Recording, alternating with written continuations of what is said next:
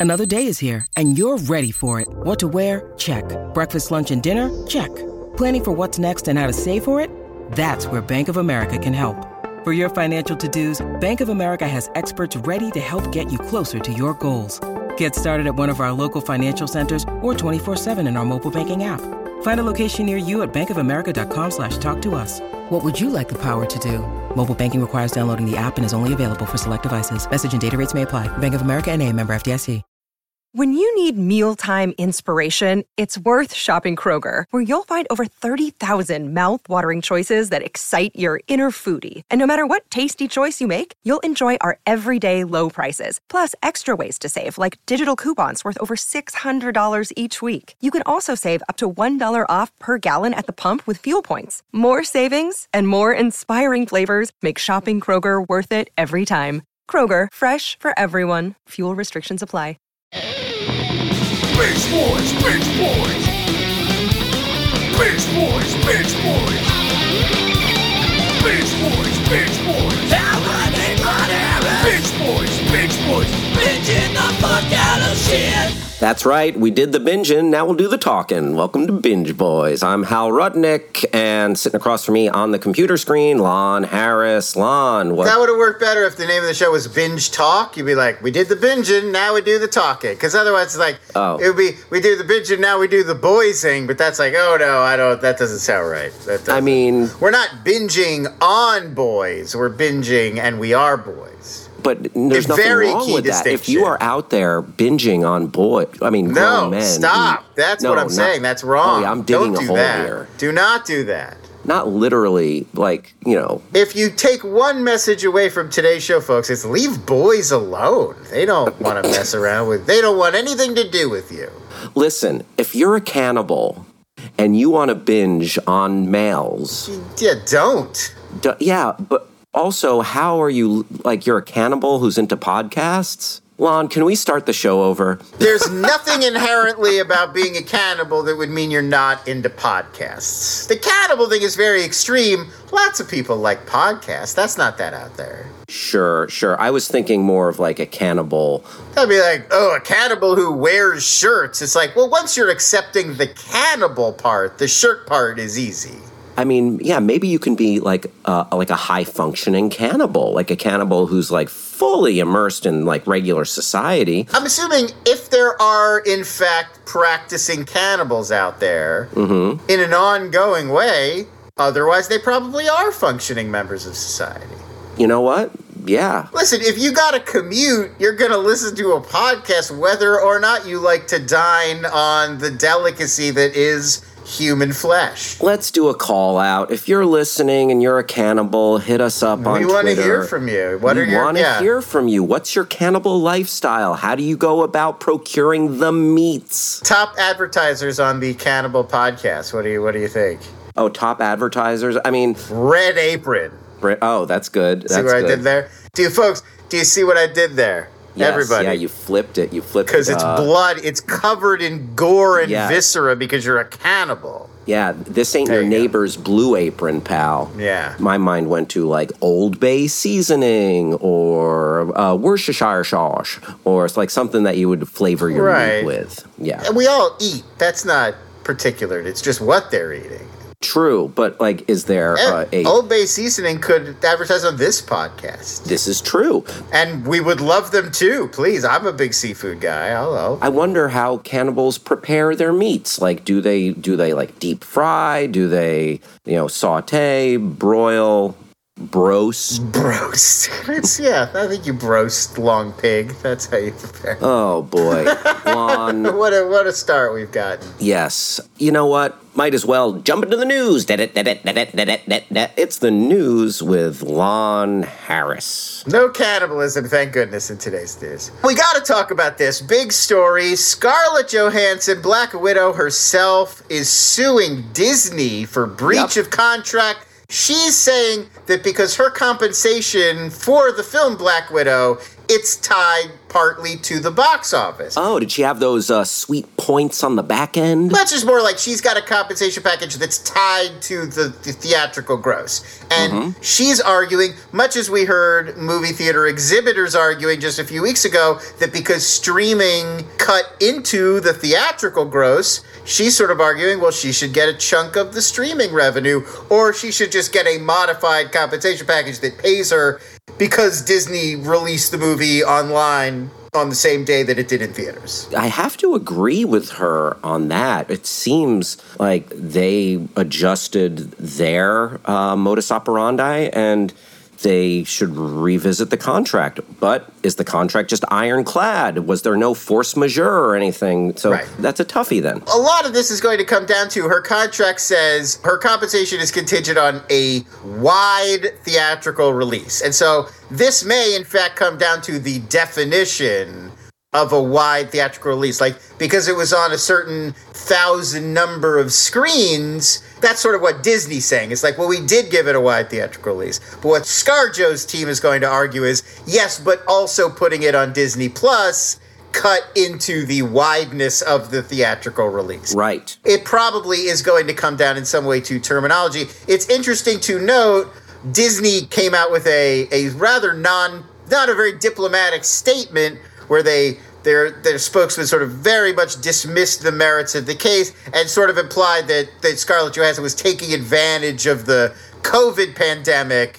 And a lot of people saw that as a little duplicitous coming from Disney, Yeah. the company that's been like, let us open our theme parks to all of these sick people Right. they're now poo-pooing ScarJo like, how dare you want to make money while people are getting sick? You yeah, it's monster. not like ScarJo and, and uh, Colin Jost are applying for PPE loans.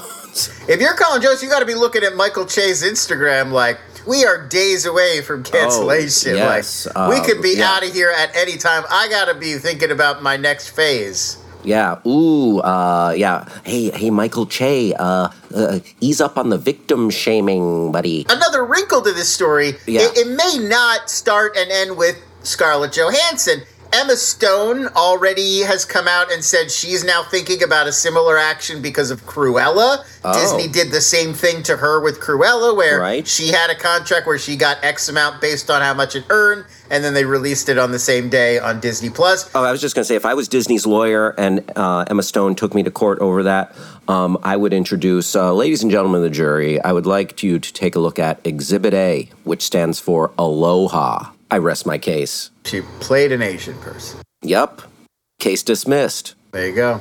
Uh, Mark Wahlberg, Antoine Fuqua. Remember Infinite. Their film came out on Paramount Plus. They were none too pleased. Jon Chu had complained publicly about In the Heights dropping on HBO Max. You and I more or less concurred that uh, Infinite was a convoluted turd. I agree, but this was a sort of ripple effect in Hollywood. All of these studios started pushing all of this stuff out to these streaming platforms, but the talent that they're working with on these films, those people aren't tied in to benefit from the streaming platform's success or failure. So they're not incentivized to care. So it's a little bit, you know, they're going to have to figure this out. It's sort of surprising that they didn't figure it out before it came down to lawsuits. But I, you know, Yeah, that seems very short sighted. Maybe Disney can just like uh, take money back from David Harbour uh, and penalize him for having a terrible Russian accent. I feel like that was kind of the point. Like, I feel like those actors are all accomplished enough that if the goal was sound authentically Russian, they they could have approximated it. I think they were going for a a bit of a campy Bond Russian accent. That's Right. my that's my take on it. I think they wanted people in reviews to be like, "This feels like a Bond film," and that's one of the ways to communicate that without just coming out and saying. Xenia Onatopp. Uh, you- uh, yeah, it's not. Uh, Black Widow is not Dr. Zhivago. Right. I don't think it was they were going necessarily for no pro, or they could have, you know, hired a Russian person if they were really that dead set on authenticity. Let me ask you this: Do you think actors like Florence Pugh or, or someone is uh, more hesitant because they want because like, oh, I don't want to rock the boat because I have a future with uh, Oh, the yeah. MCU? Oh, or for sure. Also, do you think she has uh, she probably doesn't have the same deal as ScarJo. Well, though, she obviously. definitely doesn't have the Yeah. same deal for her first film as Scarlett Johansson does for her final. Yeah, she might not MCU even have film. points. What, Lon, can you pull up Yeah. uh, Florence Pugh's contract, please? Yeah, I don't know, but I'm, pr- I'm pr- probably I'm, I'm sure she got some sort of you know very nice lucrative deal because she signed on for multiple. You know, she's also on Hawkeye. She's going to be in other stuff. Yeah. Uh, so I'm sure it's a good deal. But no, of course you wouldn't rock the boat if you were just starting in these movies. You're going to make two or three more movies. You've got more chances to to you know score a big payday. There's always the chance you know you're the next Robert Downey Jr. and your great grandkids are set for life from this thing. There you so, go. Don't bite the hand that yeah, like he didn't know when he was making Iron Man and Iron Man 2 what this was going to become. So, you know, you're, you're taking a gamble. But I think Scarlett Johansson, she's looking back at the end of her Marvel career, being like, hey, they screwed me on this one. I got to get mine. And it's an important precedent because this is apparently this is now going to keep happening. And these studios, they own these movies. They kind of have the right to shuffle them wherever they want but they're going to have to figure out how to build that into these contracts with these megastars who want to get paid. it seems extremely short-sighted on Disney's part, but then uh, is the legal verbiage in there that like it's just ironclad. So who knows? It's the precedent is what matters, not what happens in this one case. I mean, we're, we'll see. It's happening again today. Jungle Cruise today comes out in theaters Mm-hmm. and on Disney Plus. I'm sure Emily Blunt and Dwayne quote The Rock unquote Johnson. I'm sure their compensation is tied to its gross. All right, let's move on. Okay, Netflix picked up the global rights to the Will Smith movie Fast and Loose. This is going to star Will Smith. The director is David Leitch, uh, Atomic Blonde, Deadpool 2. He did that first John Wick along with Chad Stahelski. Written by siblings Jon and Erich Hoeber. These are the guys who brought us The Meg and Battleship. Those are just some of their previous scripts. the setup is Will Smith plays a guy, he's got amnesia. And then he discovers during the movie that before the amnesia, he was living a double life. He was both the head of a international drug cartel and an undercover CIA agent. He was he was Oh. both of these things, bonk on the head or whatever, got amnesia, and now he's got to sort of figure this out, close the loop on this. Ha, what? Ha, like what kind of a premise is that? That seems ridiculous to me, right? a little bit. I, Well, how could if you're the head of the cartel? Like I could see being a CIA agent and a guy in the cartel, like you're trying to get some high level guy to flip on the boss, you know? Like then you're just doing departed or whatever. right. But if you're the head of the cartel, what do you you bust yourself? What's the end game here? maybe he was deep cover for so long that uh, the top guy got knocked off, and he's like, "Oh, I'm the next guy. See- I go from I go from a capo to a lieutenant to Yeah. uh, I think this is the funnier. this is the better premise for the movie. Is the guy's the undercover CIA agent? He's accidentally continues to rise in the cartel organization. He recognizes that soon he's just going to outrank the people he needs to get to flip. So now it's like a it's like a Brewster's base. Like he's got to mess up. Like enough to not get promoted, but not enough to get whacked. You know, like he's got to Right. like stay mid management in the in the cartel. Because otherwise, this premise makes no fucking sense. It's like, well, just quit the CIA and run the cartel. Like, why? You don't need the CIA. You're the top guy. What do you need the CIA for anymore? So uh, w- Will Smith, this uh, this high-ranking cartel guy, just goes around just making wacky mistakes. He's like, "Oops, guys, I got high on my own supply. That's a no-no." yeah, right. Like that's what I think. All right, you know what? Back to back to lieutenant. You're you're bust you down to sergeant in the cartel. oh, guys, I'm assuming the cartel works like a police department in an 80s show. Where it's Yeah. like, that's it. I'm going to bust you back down to patrolman. Oh yeah, remember that suitcase filled with a million dollars I was supposed to give to the guy for the stuff?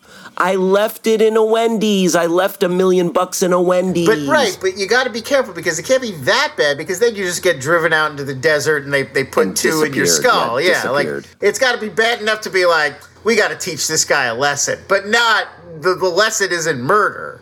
Mm-hmm. You got to thread that needle. When you said uh, Will Smith leads a double life, like um, before you said uh, cartel CIA, I was like married and then goes into the city at night and like works at a glory hole. Would obviously it would not be a glory hole movie. First of all, I don't know if that's enough of a story to, to for a whole movie. That's a short. Oh, I mean, How much drama is there at the glory hole? It's like we know what happens. how much drama is there at the glory hole? Like what we know. Listen, the major questions are already answered. What's coming through the hole? I think we all know what's coming through the hole.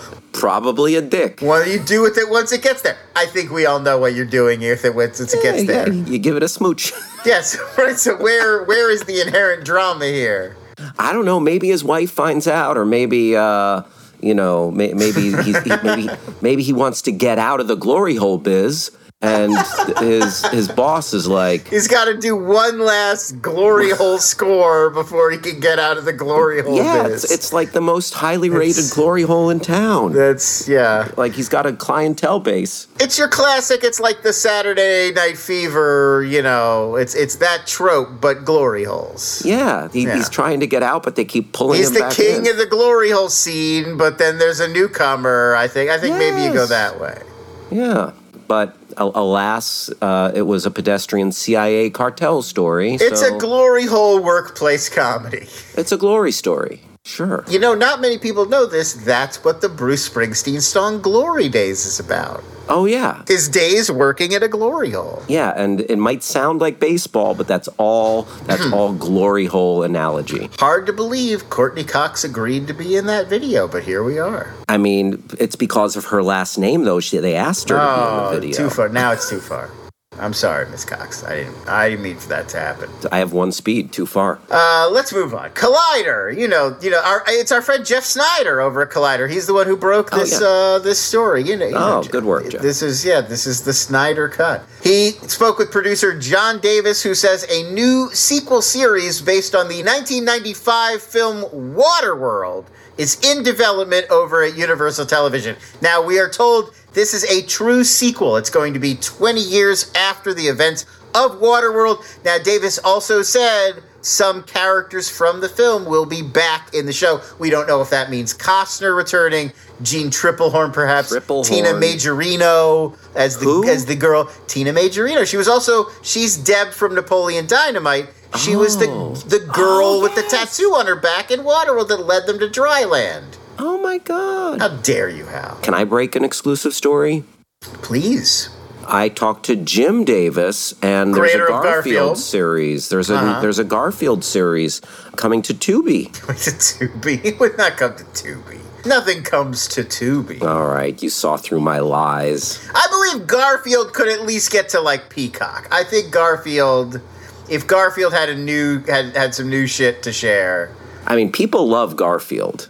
Yeah, honestly, I have thought this very thought that it, it's almost surprising there hasn't been some larger effort to reboot Garfield because internet and meme culture. It's better remembered than almost any other comic strip. Garfield. Meme culture, and yeah, especially. uh, it Right, is- that's what I mean. Like, yeah, I, I feel like there is a, a general cultural awareness of Garfield in a way that there maybe isn't for, you know, like Hagar the Horrible, Blondie, uh, 10,000 BC, or whatever that was. Yeah, uh, but the the best cartoon, obviously, Far Side. And Calvin and Hobbes, if Bill Waters had ever agreed to let them do anything with Calvin and Hobbes, Calvin has had a post comic strip life, uh, pissing on things that people don't like. that's like. right, urinating on Fords. Urinating on Fords, urinating on all, all sorts of shit. or Uh, Chevrolets, depending on your how you come down on that on that run. I feel like that's died out. That part of American car culture. Yeah, people have replaced those with uh, fucking Punisher stickers or whatever. There are still so many cultural wars in America, but the Ford versus Chevy rivalry. But I don't know if you're people in Arkansas are probably listening to this right now, like fuck Chevy. You know, like they they might still be. I don't have a, a, uh horse in this race or a dog in this fight, but you know, it chafed my britches a little bit. I didn't wasn't a fan of those uh, Chevy commercials where they'd have everyone would walk into the giant warehouse and then they'd open a door and be like, "Ooh, look at the trucks!" and like the com spokesman is there with all the the um, Chevy fans. Like, I don't know, I just don't care enough. This is the only show about streaming TV where we exclusively talk about television commercials. Yes. I watch streaming shows. I don't see commercials. I watch terrestrial television. Welcome to Bunny Ears, the show for people who still watch Exactly. three channels that they can pick up from the airwaves. Listen, I love to flip around the dial. I'm not yeah, gonna just lie, he's, Lon. he's got some barbecue tongs stuck into the top of a tube TV from 1977, folks. No, You're not too far off. He's like with duct tape holding it together. Part of it sticking outside the window to pick up, you know. I'm slightly past So we can that. get KCal 9. God, that's the only way to get KCal 9. Listen, all I'm going to say is my TV situation in my old apartment was dire at times. This is this is sad. yes, yes. Bring, I'm really, like, I'm bringing I- the room sorry, down, I don't, I don't, down. yeah, I don't know, I don't know all the ads. Anyway, though, uh, Dan Trachtenberg, he did Ten Cloverfield Lane. Any relation to Michelle? Uh, I don't believe there's any. He was he's an old YouTube guy. You remember the Totally Rad show in the, the early YouTube days with Alex Albrecht? No. Oh yeah, I know Alex Albrecht. Sure. Well, so Dan Trachtenberg used to host, uh, co-host that show. Gotcha. Years, years ago. Old school YouTube guy. Anyway, he's currently doing the Predator movie, the one that they're talking about is like the Revenant Mm. under the title Skull. That's what we're hearing. Is this is his next project? He'll be directing the Waterworld series. You, you, you a Gotcha. Waterworld fan, Hal?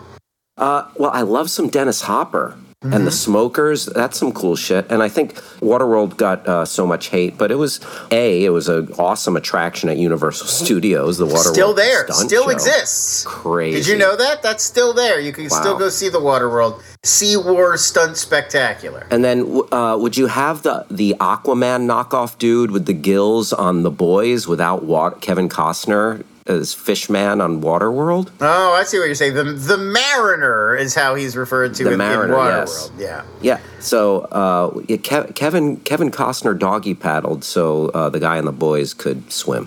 What is that guy? I forget what Aqua Aqua Lord's name is on the boys. Aqua Velva. They're gonna be mad at us in the in the you know all, all of our commenters. Yes, all of our so mad. commenters that we. Uh, The angry throngs of nerd. The Deep. The Deep is what he's called. that's his name, the Deep. Yeah, the superhero character on you know the Aquaman in the Seven on the boys. Yes. Yeah, that that his Chace Crawford plays him, and his name is the Deep. Uh, I have no regrets over not remembering that because that's not a good name. That's kind of the bit in the boys, though. Is it's sort? Right. It's like almost like a parody. So yes, Listen, I'm an A Train man. they're all horrible. I mean, that you're not supposed to like them. That's kind of. I think season two. I just like that name. I liked season two of the boys. I think a little bit better because I think it kind of got it. It threaded that needle better of understanding like Mm-hmm. they can be funny and outrageous, but we shouldn't like the superheroes more than the boys. And I feel like in season Oh, one, of course not. In season one, I almost feel like the seven are just a lot more interesting, and the boys uh, are, are and Starfire or whatever are, are not not as interesting. And then I think season two they kind of found their stride, and it works better now. That's my hot take. Oh, sure, sure. And uh, yeah, the, the they the seven became like just clearly bad. So much like Black Noir, and like he was a little bit more of a wild card in season And one. I think So, yeah. Stormfront, Aya Cash did such a good job of making her Oh, yeah. charismatic but horrible, evil. Yes, Um, yes. They're great. I'm a big fan of the show. Let's move on.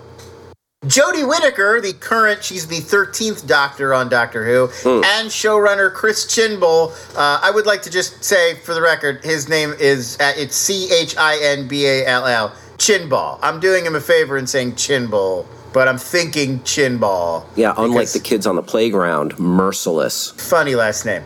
Anyway, they're both leaving. There's one more season of Doctor Who that we'll get in 2021. There will also be uh, three feature-length specials throughout 2021, and then It's hard to say goodbye. and then Jodie Whittaker and Chinball are out, and we will get a new. Presumably, we'll get a new 14th Doctor. We'll get a new incarnation of Doctor Who. Okay. Do you have any thoughts on uh, anyone you'd like to see as uh, hop in the TARDIS? I feel like the idea is it should be someone you kind of don't see coming. Like, you don't want to just go straight up quirky goofball. You know, you want it to be somebody who's like, oh, I wouldn't have thought that guy. But now that you say it, like Peter Capaldi to me was a really good choice because you're like, Yeah. really? He's an odd choice. But you know what? Now that you say it, I Yeah. can kind of see it. I just watched uh, John Boyega in uh, Small Axe. Sure. Yeah. He's terrific in that. I think he would uh, rep the Brits uh, very well on that show. Also, He's very young. He'd be a young doctor. He'd be a. I mean, comparable to Jodie I mean, Whittaker. Jodie Whittaker's older than because she also they were in Attack the Block together. Yes, she was, yes. you know, he was a teenager in that. She's Mm-hmm. already a, uh, you know, a, a woman, an adult woman. So she's got at least 10, 10, 15 years on him. He's an adult man. The Doctor is a very old being, so it doesn't matter what human form, eh, you know, it takes. Well, if it doesn't matter what human form he, he takes, why are we even discussing this? You could be a young Doctor Who. It's just the Doctor. You're not supposed to say Doctor. the doctor. Yeah, listen. the title I'm, of the show is Doctor. You're just supposed to say the Doctor. They don't. Yeah, I'm not. I'm not a Whovian, so I'm just. Uh, you know, I'm Look at you kinda- with the lingo, Whovian. I didn't know anything about it. We we did a charity thing for Honest Trailers where we Mm-hmm. were like the winning donation gets to pick the Honest Trailer, and the, the person who won donated a, a tremendous amount to women in film, a great because Uh, so we had to do the entire run of Doctor Who. Mm-hmm. Oh, yeah. I had never really watched a lot of. I'd seen an episode or two here or there, but so that's why I know Doctor Who is because I had to watch a bunch of it when we were doing the Honest Trailer.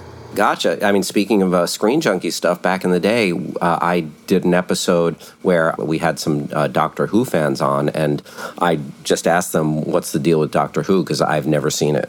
Everyone says, "Watch the Christmas episode. Watch the Christmas episode, and you'll." Yeah. You were like, "Do you guys, did you guys ever see that commercial with the the monkey baby uh, uh, for Mountain Dew?" Yeah. They were like, "No, I don't know. I don't know what Like mean." all I wanted to talk about was ad campaigns, commercials, and um, and just the, the stuff that chafes my You guys remember britches. Cal Worthington and his dog Spot? well, I feel like that's a, a California reference that a lot It of is. people wouldn't get. But do you know? I'm a crazy Eddie guy. We had Crazy Gideon in Southern California. I got here at like towards the end of Yeah. Crazy Gideon's run. I, I, I saw some of that. I grew up on the East Coast where we had Crazy Eddie, like in New Jersey Mm-hmm. and Philadelphia. And then I moved and I would see Crazy Gideon, and it's like, I gotta be honest, I still don't Yeah. understand how the how did, did they divide up the country? Was it like a was it like a mafia thing? Like like I will be the crazy Middle Eastern electronics man in this section of the country. Yes. This will be your territory. No crossover. Don't you come and sell cheap VCRs at prices so low that you're insane on Yes. my turf. I own the South Side. Like, it's such a specific bit. How were there multiple guys? Two guys who both seemed like they were in the middle of an aneurysm trying to hawk electronics at rock bottom prices. Yeah, they had the same bit, which is my prices are so low, it's like I have some sort of mental disorder. It's not very Uh, woke. It's a little ableist to Yeah, a little ableist, a Yeah. little um, uh, mental illness shaming, uh, sort of playing fast and loose. Uh, in addition to being uh, handling mental illness with fast and loose, it was also a lot of fun. we just we had fun, folks. We had fun. Before we got canceled, we had so much fun. and like really solid deals on on hi-fi stereos. Yes, Crazy Eddie was a lot more aggro. Crazy Gideon was a little bit more buoyant. Crazy Gideon, I think he was Israeli, and he was like, "Come down, Yeah. Crazy Gideon, the prices are Yeah. crazy." I believe Crazy Gideon was in fact Israeli. uh, and Crazy Eddie was like, "Our prices are insane." It was like, "Whoa, I'm Right, yeah. afraid of him." Like, I feel like Crazy Eddie may have been a frustrated actor, like he may have had a performance background. Crazy Gideon, eh, it was, was put. It was just trying his best. He was Well, a regular guy. Crazy Eddie, if you're out there listening, you should be frustrated no more because that was the role of a lifetime. I feel that that guy must be dead. I'm not. I'm not going to look it up now, but I'm almost positive that guy's dead. Hey Siri, is Crazy Eddie dead? like what the I don't know who that is. Uh, Netflix pushed back the Ana de Armas biopic Blonde. This is the one where she plays Marilyn Monroe mm-hmm. until next year. Now this was originally thought maybe it was going to be an award contender this year. It's from writer director Andrew Dominik who did the assassination of Jesse James by the coward Robert Ford, a very Yeah. well regarded motion Indeed, picture sure. based on a book by Joyce Carol Oates, a well regarded author. Hmm. Dominik has said also he's cautioned the film features very little dialogue, so it's going to be a impressionistic view. It's gonna be a real snooze.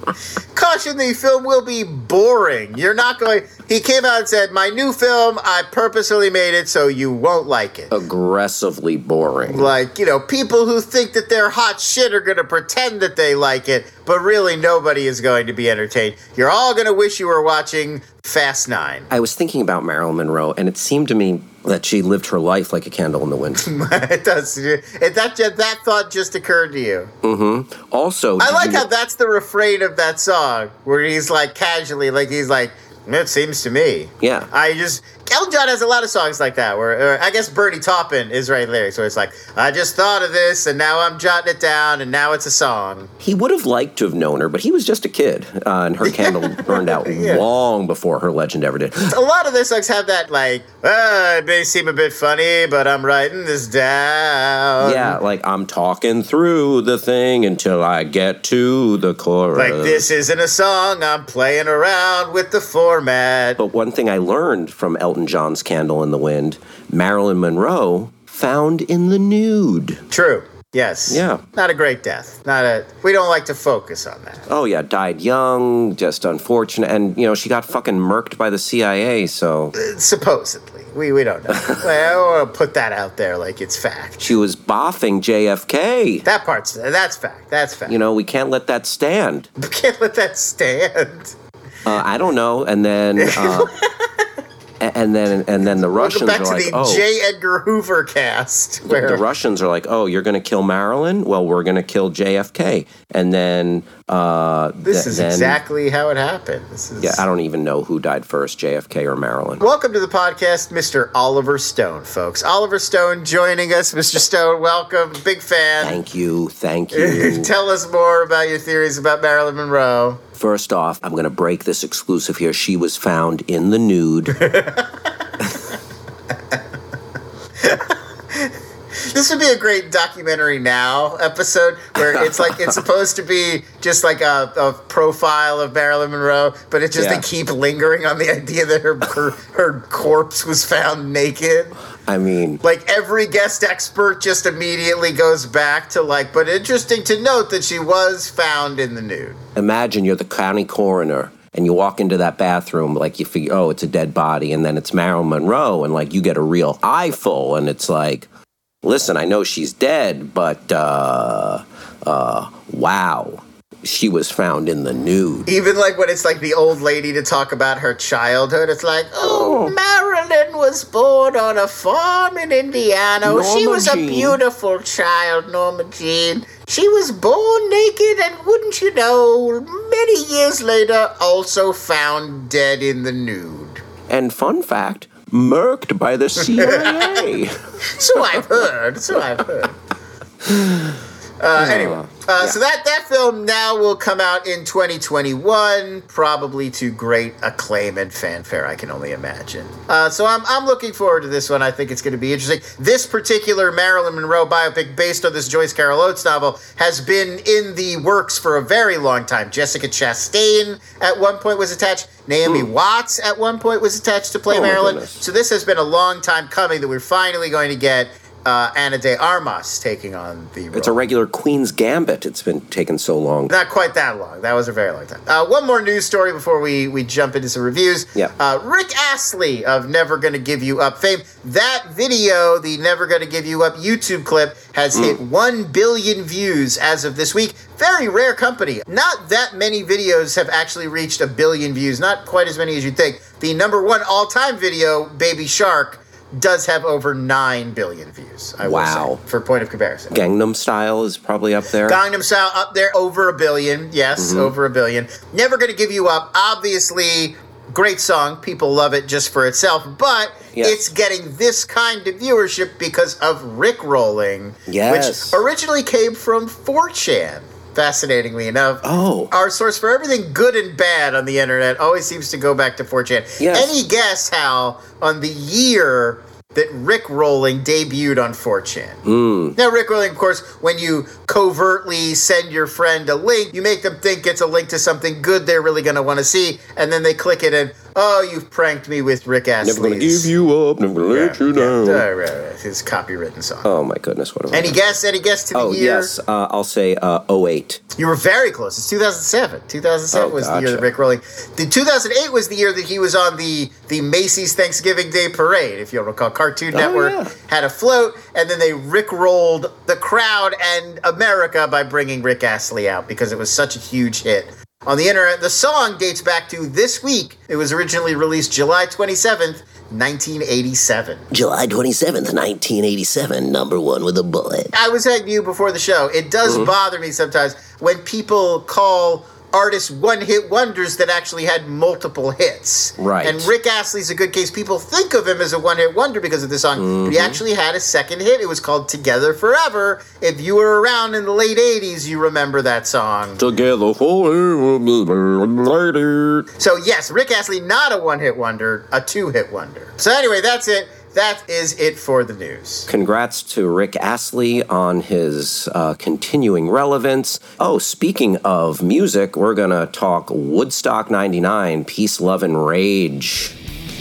Bitching the fuck out of shit. Lon, we both watched this documentary on HBO Max, and I am so glad I did not attend this music festival. Yeah, me too. Holy shit. Woodstock 94, I was a little young. I was still like 16, so Mm-hmm. it wouldn't have been in the offing for me to get there. But I really wanted to go. I like I liked a lot of the bands that were there and I was jealous of people who got to go. By Woodstock 99, it was not a lineup or an event that appealed to me any longer.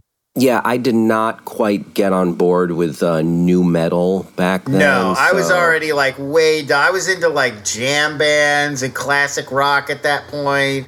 I would not have been into like a Limp Bizkit show. I did like Rage Against the Machine. Uh, yeah, Rage. Rage was a uh, solid band. and live, I've I saw live in concert that I saw live band. in concert too. Also, you know, uh, despite their uh, their Napster uh, hatred and everything, I was uh, Metallica. Early, Met- I'm Meta- sure, I liked Metallica. I liked Metallica. Metallica is awesome. And in high school, I had been a big fan of The Offspring as well. Not so much by Oh, okay. ninety. By ninety nine, I was I was over my Offspring phase, but Mm-hmm. but in the like you know in the in the peak of uh, I've Bad always- Habit, uh, I've you always know. been I've always been a little resistant to Offspring just because I felt like every one of their songs sounds the same. well, yeah, but like if it's like come out and play, like eh, it's just, it's just that's just catchy. Yeah. So Woodstock '99, this uh, documentary, Peace, Love, and Rage, on HBO Max.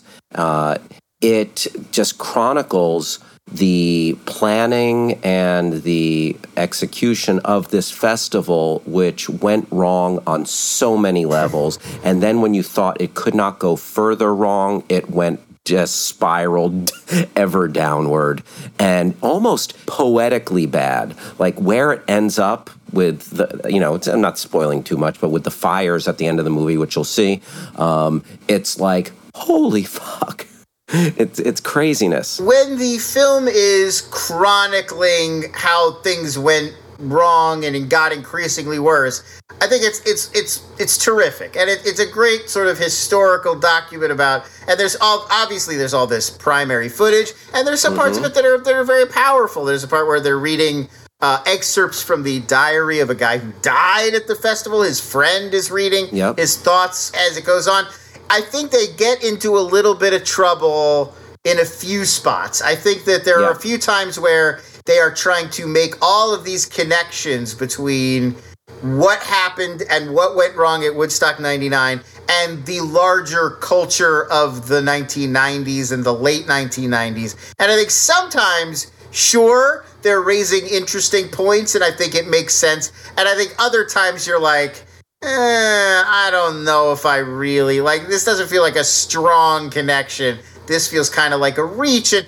and you don't need to. Sort of like the tenuous connection of like just the aggro mindset of dudes at the time uh, and just like the society at large, like the shaming of Monica Lewinsky and all this stuff. Or like, are you talking about that kind of thing? On some level, it obviously makes sense to draw parallels. Like Kid Rock shouted from the stage about Monica Lewinsky and Bill Clinton. We've subsequently learned that uh, Kid Rock is uh, a piece of shit. Right, but I'm saying, but so it's that to me was not surprising. Like, well, you, you've got to engage with that. But I mean, like, there's Yeah. a segment where they're talking about like Y2K, and it's like, Oh, ah, yeah. listen.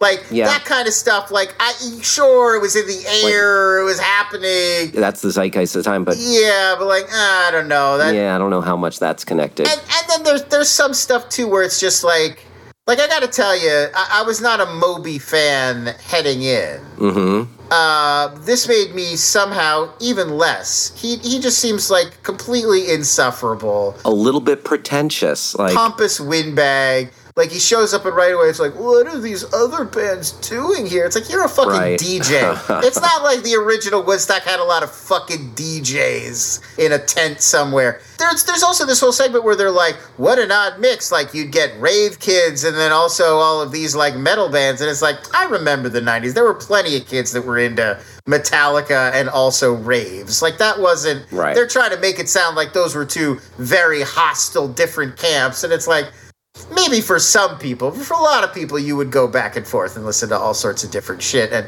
sometimes you would do, we would call it Molly yet. Sometimes you would do ecstasy and Yeah. go to like a warehouse somewhere and, uh, you know, dance around. Lon, you were just living on the fringes. Not me. then. I never once went to a rave in the 90s, but uh, cool people. the organizers, the two men that organized this, I think, come out as fucking idiots and Yeah. villains. in Michael Lang and. John Scher are their names. Nicely And done. Thank you, sir. John Scher in particular, yes. I guess in his mind, he thought, I'll do a little bit of acknowledging that things went very bad, but then I will also point to all of these other reasons that are not me. But it just comes off like he's just literally blaming everyone but himself in, in ridiculous ways. I mean, the most offensive one is when they bring up the rampant sexual assaults that were happening. Yep. And he's like, well, women were walking around half naked. And so, you know, what do you think is going to Oh. happen? It's like, don't, come on, man. Like, they, Classic victim blaming. And he like literally said, How many rapes were there? There wasn't like there were hundreds. And it's like, okay, so what number's okay, sir? But also, what there number? probably were. We just don't know. They weren't. Yeah, he keeps coming back to well, only there were four reported, but obviously ah. Many more happened. Well, who are you even going to report it to? It was chaos. So, but I mean, at one point he blames he blames Fred Durst. Mm-hmm. He blames Anthony Kiedis at another point. And, and it's just like you know, like communists and like it, it's just like after a while, it's like comically ridiculous his refusal to own this failure. yeah, he comes off as a fool and a villain. And man, it was so gross because like it was there was a lack of water, the heat was intense, and then the pipes burst and there was raw sewage and shit water everywhere. It wasn't the, there were the pipes. It was the the porta potty started. The porta potties, There yeah, was mud, and the the sanitation plan was not great. That's why I kind of think they're doing so much work to try to connect this to cultural, political, social forces, and Mm-hmm. I'm not denying that those played a role, right. but. A lot of the problem seems to be that this was not a well planned event. No. They even point out towards the end, Coachella kicked off the same year and was just obviously a much better planned and organized event and managed to avoid having these problems, even though it also had an eclectic mix of music and a lot of people. Right. I think that's one of the problems is like, yeah, the sanitation plan was not there. They'd hired a lot of security that they just needed to hire a ton of people quickly, so they weren't vetting and they were hiring kids and irresponsible people who just took off their badges as soon as the thing started and did whatever they wanted. And uh, a lot of it seems to come down to it was just horribly planned and went terribly awry on, especially on day three. Yeah, I agree with uh, Lon that uh, much of the just the documenting of just the unfolding of how one thing after another went wrong or went south and was poorly prepared for. Uh, it's chronicled very well, and uh, yeah, it's kind of fascinating. Can I raise one more weird issue that I had? Yeah. As we've already mentioned, a lot of the movie deals with how the it, it, sort of toxic masculinity and misogyny became a problem. A lot of women were getting groped and harassed and assaulted, and you know they they tie it into Girls Gone Wild and that sort of culture at the time. But Sure. weirdly, this movie, while talking about all of these things, showing a lot of these topless women. And I had two questions. One is you could probably have not done. We get it. You don't need to show us all of these women. It, it, it feels in a way if you're commenting on how this was sort of victimizing them by objectifying them like this, then showing them in the movie is kind of re-victimizing them in some weird way instead of just using less of that footage or blurring it or whatever. It's also it just made me curious like they couldn't have gotten releases. Like how do you even do that? Maybe you sign a release uh, uh, going into the festival. I mean, I know when you go into a concert a lot of the time they do have those signs that are like this is being filmed and you give up your rights, but I does that apply if you're naked in a documentary 20 some years later? You bring up an excellent point there because so many people here, so many women here were, yeah, uh, victimized, assaulted, and are, yeah, are we? because of the tone of this film being it was wrong to objectify these women that they would then do the tasteful thing of blurring their nudity out now. Right. there is as much nudity in this film as there would be in a girls gone wild video. Yeah, there are a lot of uh, a lot of topless women in the movie, and that's a great point that you bring up. Are they at odds with the very premise, with the very thing they're indicting in this movie? felt a little exploity a little bit in a movie that otherwise i thought did a, did a pretty good job of raising some interesting issues. It's like is this really is this necessary? Like i get it. I, I mean, you- get it yeah, you want to impart the environment of the festival. right you want to express like it really was like this I think you could have told the exact same story. I, I mean, there are a few of those shots, and I would have been like, okay, that's what the vibe was. Yeah. Got it, movie. Back to Dave Holmes. We kind of linger on it in a way that did start to feel a little like, well, this movie is just kind of leering at, at these ladies as well. Yeah, I think the light they cast it in, like it didn't feel the movie was trying to sexualize them, but still, it's, It was- it's a yeah, the footage was there. It's yep, a lie. for sure. No, that's It's a a great lie. point. Uh, so uh, Woodstock '99, peace, love, and rage.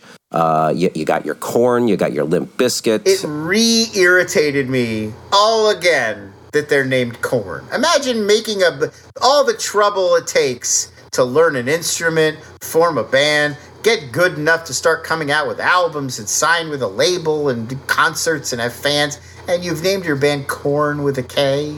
I guess you just don't get nu metal Just on. change it. Just change it. After you get famous, be like, you know what? We didn't think we were going to get famous. And we kind of, it was just a gag. We thought it was funny at the time. We didn't know this was going to be on shirts. And like everybody, we're we're gonna rename the bit. You just come up with something else. I, I can't I can't deal with this. I guess uh, you are not a freak on a leash, Lon. you guessed correctly, sir. Woodstock 99, Peace, Love, and Rage, available on HBO Max. Check it out. Uh, we also watched some, uh, if not all, of Masters of the Universe on Netflix. I have finished these first five episodes. I don't know about you, Hal. I have not. Uh, I might go back and uh, Might you? Are you are you serious? Are you going to, or are you just saying that? probably not because we have to watch so much stuff. And I will say, it, it feels appropriately like for kids. Like, Yeah. not necessarily one of those shows that you couldn't watch as an adult, but it does feel geared towards the younger fans. I've come back to this a few times. Uh, Son of Zeus, that anime that we watched. Right, There's a, yes. a little bit of a similar vibe just as far as the animation Blood. style It was in this Blood show. of Zeus. Blood, of Zeus. Yes, yes, yes. Thank you, thank you. Um, like that, I watched the shit out of. This, This is the same animation company that did Blood of Zeus. Also, Castlevania. gotcha. Yeah, definitely has that uh, fingerprint of like a similarity. But yeah, this it felt a little bit more kid-like, and I know it's like getting a you know it's been a, a real uh, hot button topic. Well, a lot of the a lot of grown adult men who should be embarrassed to have strong opinions about this, uh, nonetheless do, and they feel that the marketing and promoting it as a He-Man show that was going to prominently feature He-Man, that was a continuation of the old He-Man cartoon.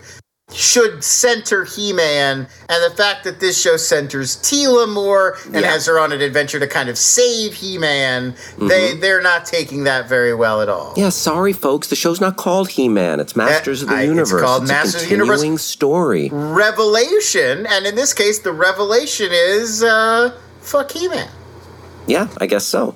Uh, and this isn't something I'm mad at, but it's just weird to me. The laws of the world that we're in. There's magic, and then there's Eternia. yes, Eternia. Thank you. Like there's some technology, but then it seems like You've struck on my absolute favorite thing about this show. That is, in fact, baked into He-Man. Like that's always been there. That Mm-hmm. Eternia, that's kind of what's interesting about Eternia in terms of as a setting in the classic He-Man is that Right. it's this Conan the Barbarian swords and sandals fantasy universe, but they Mm-hmm. do. They've got like flying jet skis and laser guns. And if you remember uh, the Masters of the Universe, the live action 80s film, it's about Gwildor inventing the cosmic key that can open Gwildor. Oh, the He-Man! We've got to get the cosmic key. Like that's because it opens a portal between dimensions, and so I thought it was a cool thing to do. That yes, a lot of the a lot of the world building in the new cartoon is they're kind of struggling because magic is fading out of Eternia. Is the idea that technology will come along and replace it? I thought that was kind of clever. it's interesting, and it's just the laws of the world are just kind of fluid and weird because it's well, like. yeah, because they. I mean, you're people don't carry cell phones, but then they have awesome digital tools, and it's like, oh, people don't have cars that like they ride like weird things. I mean, they then- literally were making this mythology up.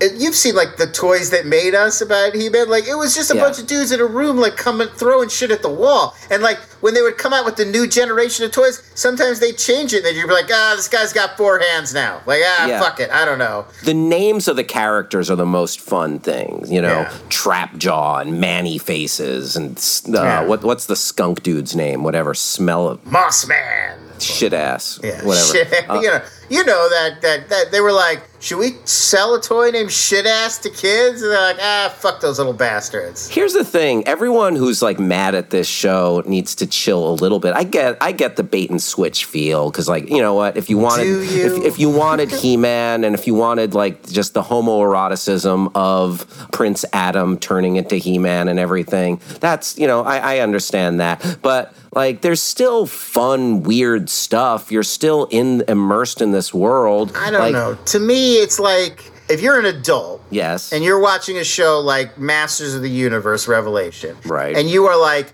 I can't get into this because I can't fully enjoy the power fantasy if I don't feel like I directly relate to the person with the power. Like I can't get into this mm-hmm. because Teal is a girl, and so I can't get off on the power fantasy of being Teela. I need it to be He-Man. Like if that's your process, uh, go see a doctor. Like you're like that's not you're not using TV right as an adult. It's not supposed to be that anymore. Like that's what children do when they watch shows. It's like a power fantasy, but like you can get more stuff out of a show as an adult. It doesn't all have to just be, ooh, what if I had a sword and I could kill a bunch of bad guys? Like like get better. Like learn how to enjoy things. Yes, and, and and take this lesson because that's how so many people who have not been represented uh, in well in the media uh, have viewed, but they still would watch stuff. You know, I'm not saying you can't ever have any just like I like animation, I like the art style, or like I like to put a cartoon on. Like, I'm not saying that. I'm not trying to shame anybody. Like whatever you like. I'm just saying like the inability to enjoy this because you need to be feel you need to feel like He-Man is your personal avatar is like Yeah. no, that's not the right way to watch this. Just enjoy it. Like I like I admire the craftsmanship of putting it together and the voice acting and you know the music and I wouldn't mind a little more Skeletor though. I sort of agree. If I was in the writers' room on this and they were like, you know, in episode one, we're going to kind of sideline He Man and Skeletor and focus on some of these other characters, I'd be like, okay, but you at least want to be able to, like, check in with them. Like, I think it's the removing them entirely. I don't think it's a spoiler to say, I don't believe they're gone forever. I think Yeah. it's a, we're going to at some point in this adventure. And that's, I don't know anything. I'm just guessing. But. Teela's character, after the first episode, we, we uh, come back to her, and she's a little more Lara Croft. Sure, I mean she's a mercenary and adventurer, and uh, yeah, you know they've, they've teamed her with a with a partner who's voiced by uh, our old our old schmo buddy Tiffany Smith. Yes, Tiffany Smith, and uh, teaming up with Sarah Michelle Gellar, and Uh, Yeah, it's got a great voice cast. I thought the art style looks pretty good. There, yeah, there are times you can tell that like the animation lacks a little bit of depth, where it'll just be like a little repetitive or a little simple, but but the designs are cool. It's very big, bold, and colorful, and lots of cool voice actors, and I enjoyed it. And there's kind of a fun thing to follow. This world is exploring like oh magic versus technology and i don't know there was just one scene that i that, like really stuck with me where this uh, they were having this underground cabal of technology worshippers and they were trying to indoctrinate this one guy and he was drinking this potion that was like it was like a cup filled with liquid ones and zeros Yeah. Uh, did you recognize the voice of Triclops in that scene? By the way, no who was it that's uh, Henry Rollins. What oh That's my god Henry Black Rollins Flag as. Triclops. punk rock icon. Punk rock Henry icon Rollins. Henry Rollins. That was him as Triclops in that. Uh, yeah, like everybody, like literally every voice. Like Cringer is Stephen Root.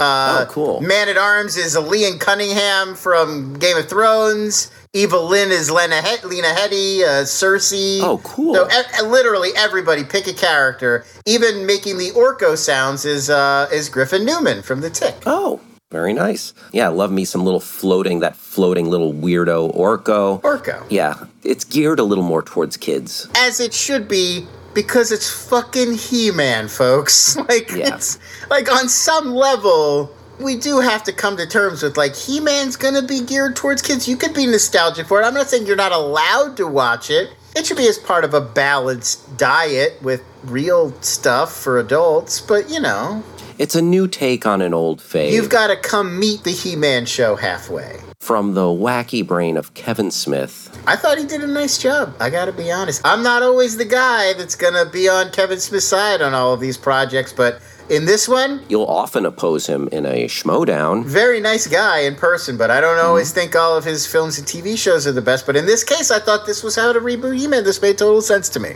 Yeah, I liked it just fine. I thought it was a, a fun take. I do hope we get at least. I love Skeletor. I love Skeletor as just a wacky, weird villain. So and Mark uh, Hamill doing the voice. You hope we get a little bit more of Skell. I'm sure we will. I'm sure we will, folks. Fret not. Masters of the Universe Revelations. Visit Castle Grayskull on Netflix. Lon, there's a brand new movie to HBO Max. Freaky dropped on HBO Max, starring Vince Yes. Vaughn and uh, Kathryn Newton. Kathryn Newton. Yes. I'll Oh, my look it up to be 100% sure. my friend Kathryn Newton. Is she your friend? Well, I interviewed her for uh, Detective Pikachu. Detective Pikachu, Big Little Lies, Blockers, three billboards outside that fucking town, you know. Yes. Yes.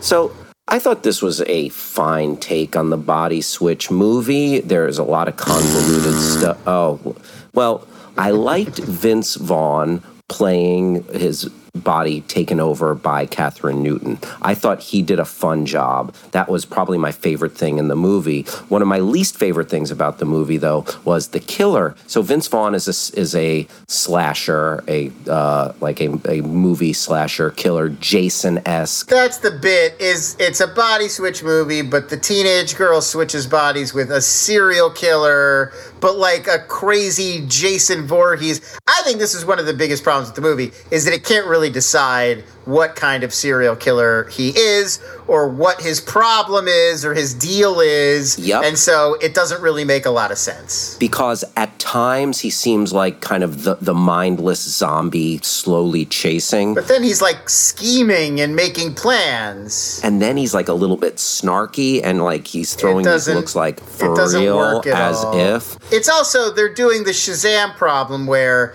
he's playing one kind of teenage girl, and then Kathryn Newton in her scenes is playing a very different kind of teenage girl with a totally different personality. Their performances don't match. Like I agree with you, Vince Vaughn is playing he's doing a good job of playing a prototypical teenage girl. It mm-hmm. just happens to not be the same character that Kathryn Newton is playing in her scenes. I think she's doing a more realistic take, and he's playing like the hot chick, like he's sort of doing the Rob Schneider take. Right. She, yeah, she was uh, th- th- like m- more of a misfit.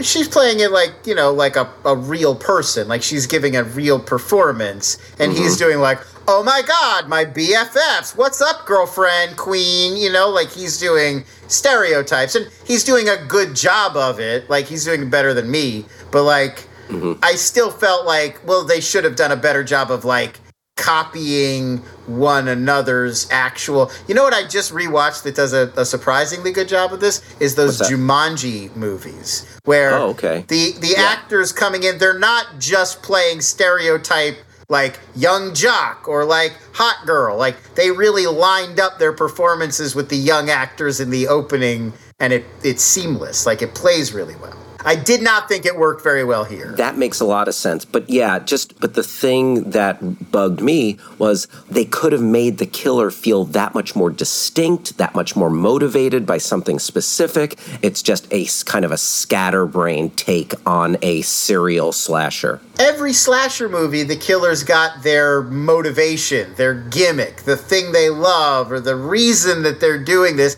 And this movie, like, it seems like that would be the first thing you'd come up with when you come up with this premise. And this one, like, they almost don't even bother. He's just like, "Eh, crazy, lives in weird warehouse thing. Like, it does, like, they didn't really put thought into who Vince Vaughn is at all. Yep. So it sort of doesn't play. Uh, I also thought the dialogue sucks. Like, you never believe the teens are real teens. I mean, it very much feels like a dude in his 30s or 40s writing what he thinks teens sound like with every dumb slang phrase and er, if it just it feels like the script was written in one tab with urban dictionary up in the other I didn't quite hate it as much as you. I thought there were some good scenes. i got one more as long as we're talking about stuff well, that we I was like, there was something that uh, I just felt like the. So there's a, a magical dagger that uh, causes the body switch to happen, and just the lore behind the dagger, I did not feel was well imparted to It's us. not at all. It's also it's the same bit as uh, vice versa. Vice versa's body switch is also an ancient artifact that both parties have to touch. Mm-hmm. Uh, I thought vice versa does a better job. My biggest, and this is my biggest overall note. Okay. It's just not funny. Like it, it's not scary, and I think that's okay. Like the best movies like this, like your screams, they're both. It's mm-hmm. funny sometimes, and when it needs to be scary, like Scream is scary. Like the end of Scream, when Ghostface is, is loose at the party, like there are some really effective jump scares because Wes Craven was like kind of a master at tone, and he could oh, like turn on the comedy and then turn on the scary in equal measure. Almost like Sam Raimi's got that sort of ability, and they can work in both of those worlds. Sure. And I think that Christopher Landon, who did Happy Death Day and its sequel, and now did this, I don't quite think he's there. And that mm-hmm. would be okay. I- I wouldn't mind if it's not scary, if at least it was funny. But it feels obvious. Like once you get what the plot is, you can imagine what all the jokes are. Like, I don't think it once comes up with a clever way to like upend our expectations of what would happen if a teenage girl and a serial killer switch bodies. right. It's just boring. Like the comic setups are just thudding and obvious, and like, like there's one whole long sequence where Vince Vaughn is this teenage girl, but she's stuck in Vince Vaughn's body, and she's hiding in a. It's a it's a really elaborate coincidence to get her there, but she's hiding in a dressing room at the department store where her mother works, mm-hmm. and so her mother is outside the dressing room. She's inside, can't see. She sounds like a man. She sounds like a stranger. She's Vince Vaughn and but she and her mom connect anyway and have this kind of heart to heart and it's like we've taken such fucking pains to get to this moment so these characters could share this moment and there's not one fucking joke the whole scene is just played straight and like what are you doing what the fuck are you doing Scene between a mom and a daughter. but uh, Vince Vaughn in a ratty shirt as a serial murderer. It's like Jesus Christ! So I gotta fucking draw you a picture of jokes. This is where jokes go. Yeah, here, here's the thing. Like, if you've already watched all the Fear Street movies on Netflix and, like, you just want to scratch that kind of light horror itch. I didn't mind it. I think Vince Vaughn is redeemable. Also, I think there are a few fun scenes, like uh, Kathryn Newton's character was about to be assaulted by three frat guys, but she's in Vince, like Vince Vaughn is in her body, and he fucking murders these uh, shitheads. I thought that was a fun scene. But again, you could see that coming a mile away. Of course, that's what's going to happen. But it was satisfying. It was satisfying. So, like, th- it definitely has moments. my expectations. Listen, was it underwhelming? Sure, but life's underwhelming. you heard it here first. I will agree. This movie was less underwhelming than my life. I will agree with you there. I will agree with you there. You've got a good point. I didn't hate it as much as Lon. Uh, I, I It feels like a waste because it's a good, funny idea. it is. I thought it was watchable. I went in with low expectations, and uh, it didn't fly in below my low expectations. Ha! What a, There you go. A, what a so rave. what a what a ringing endorsement. Freaky, you could freak out to Freaky on HBO Max. And speaking of HBO Max, before we go on, I just wanted to mention that uh, I am now a real devotee. We were uh, on a like I was uh, a little resistant to it, but The White Lotus on HBO. Oh, you've come man. around. You've come Oh, around big to my way big of thinking. Time. The, uh, um, the the third episode was just like Was it, was it Jennifer Coolidge on the oh, boat? Jennifer Was Coolidge's that- monologue on the boat and just all her um, histrionics and ev- like everything. It real the stories. Like if you waited, if you was like you know the slow burn. Oh man, everything is kicking into gear. Really enjoyable. And how Uh, about White this? Lotus. I didn't even I I only remembered this at the end of the episode. We haven't even seen Molly Shannon yet. She's not even there yet. She's on her way. True story. So um, the great Molly Shannon. Who doesn't want to see more Molly Shannon? She's great in everything. We're doing that thing that Will Ferrell does as a joke on SNL. I was like, "Hello, Nurse Molly Shannon." We'd have to use her entire name every time. I mean, with all due respect to uh, the delightful Molly Shannon, drama, comedy, put it in her hands. She uh, whatever, whatever in you need, she's on it. Uh, White Lotus, Lon. Uh, I've caught up to Yeah, uh, where, yeah, yeah. where you Good show. I'm in, I'm enjoying it very much. Curious to see where it goes. For sure. That's uh, our show. Thank you for listening, everybody. Uh, shout out to everyone in Owl Nation. Hoot hoot, where Micah Hooligan's at. Thank you to Starburns Audio. Travis Reeves, thank you for cutting out our coughs and being our super producer. Jason K, thank you for the sweet licks leading into the show. Lon, if you want to tell them where they can find you. Sure, it's uh, find me on Twitter at L O N S is the best place to do it. Uh, you can also check out the Inside Streaming newsletter that I publish five days a week, Monday through Friday. It is totally free. You can go to inside.com slash streaming for that. I'm also, I'm going to be on another podcast this week. It's called Flyover State of Fear. I'll be talking about the film Invasion of the Body Snatchers, the 1978. You ever see that one with Donald Sutherland and Oh, uh. Jeff Goldblum's in that one. Uh, Leonard Nimoy also shows up. Oh, Nimoy's in that? Nimoy's in that, yeah. That's awesome. Thank you, Lon. And you can find me on Twitter and Instagram at Hal Rudnick, H A L R U D N I C K. Thanks for listening, everybody, and we'll talk to you next time. Bye bye. Boys, boys. Boys, boys. Boys, boys.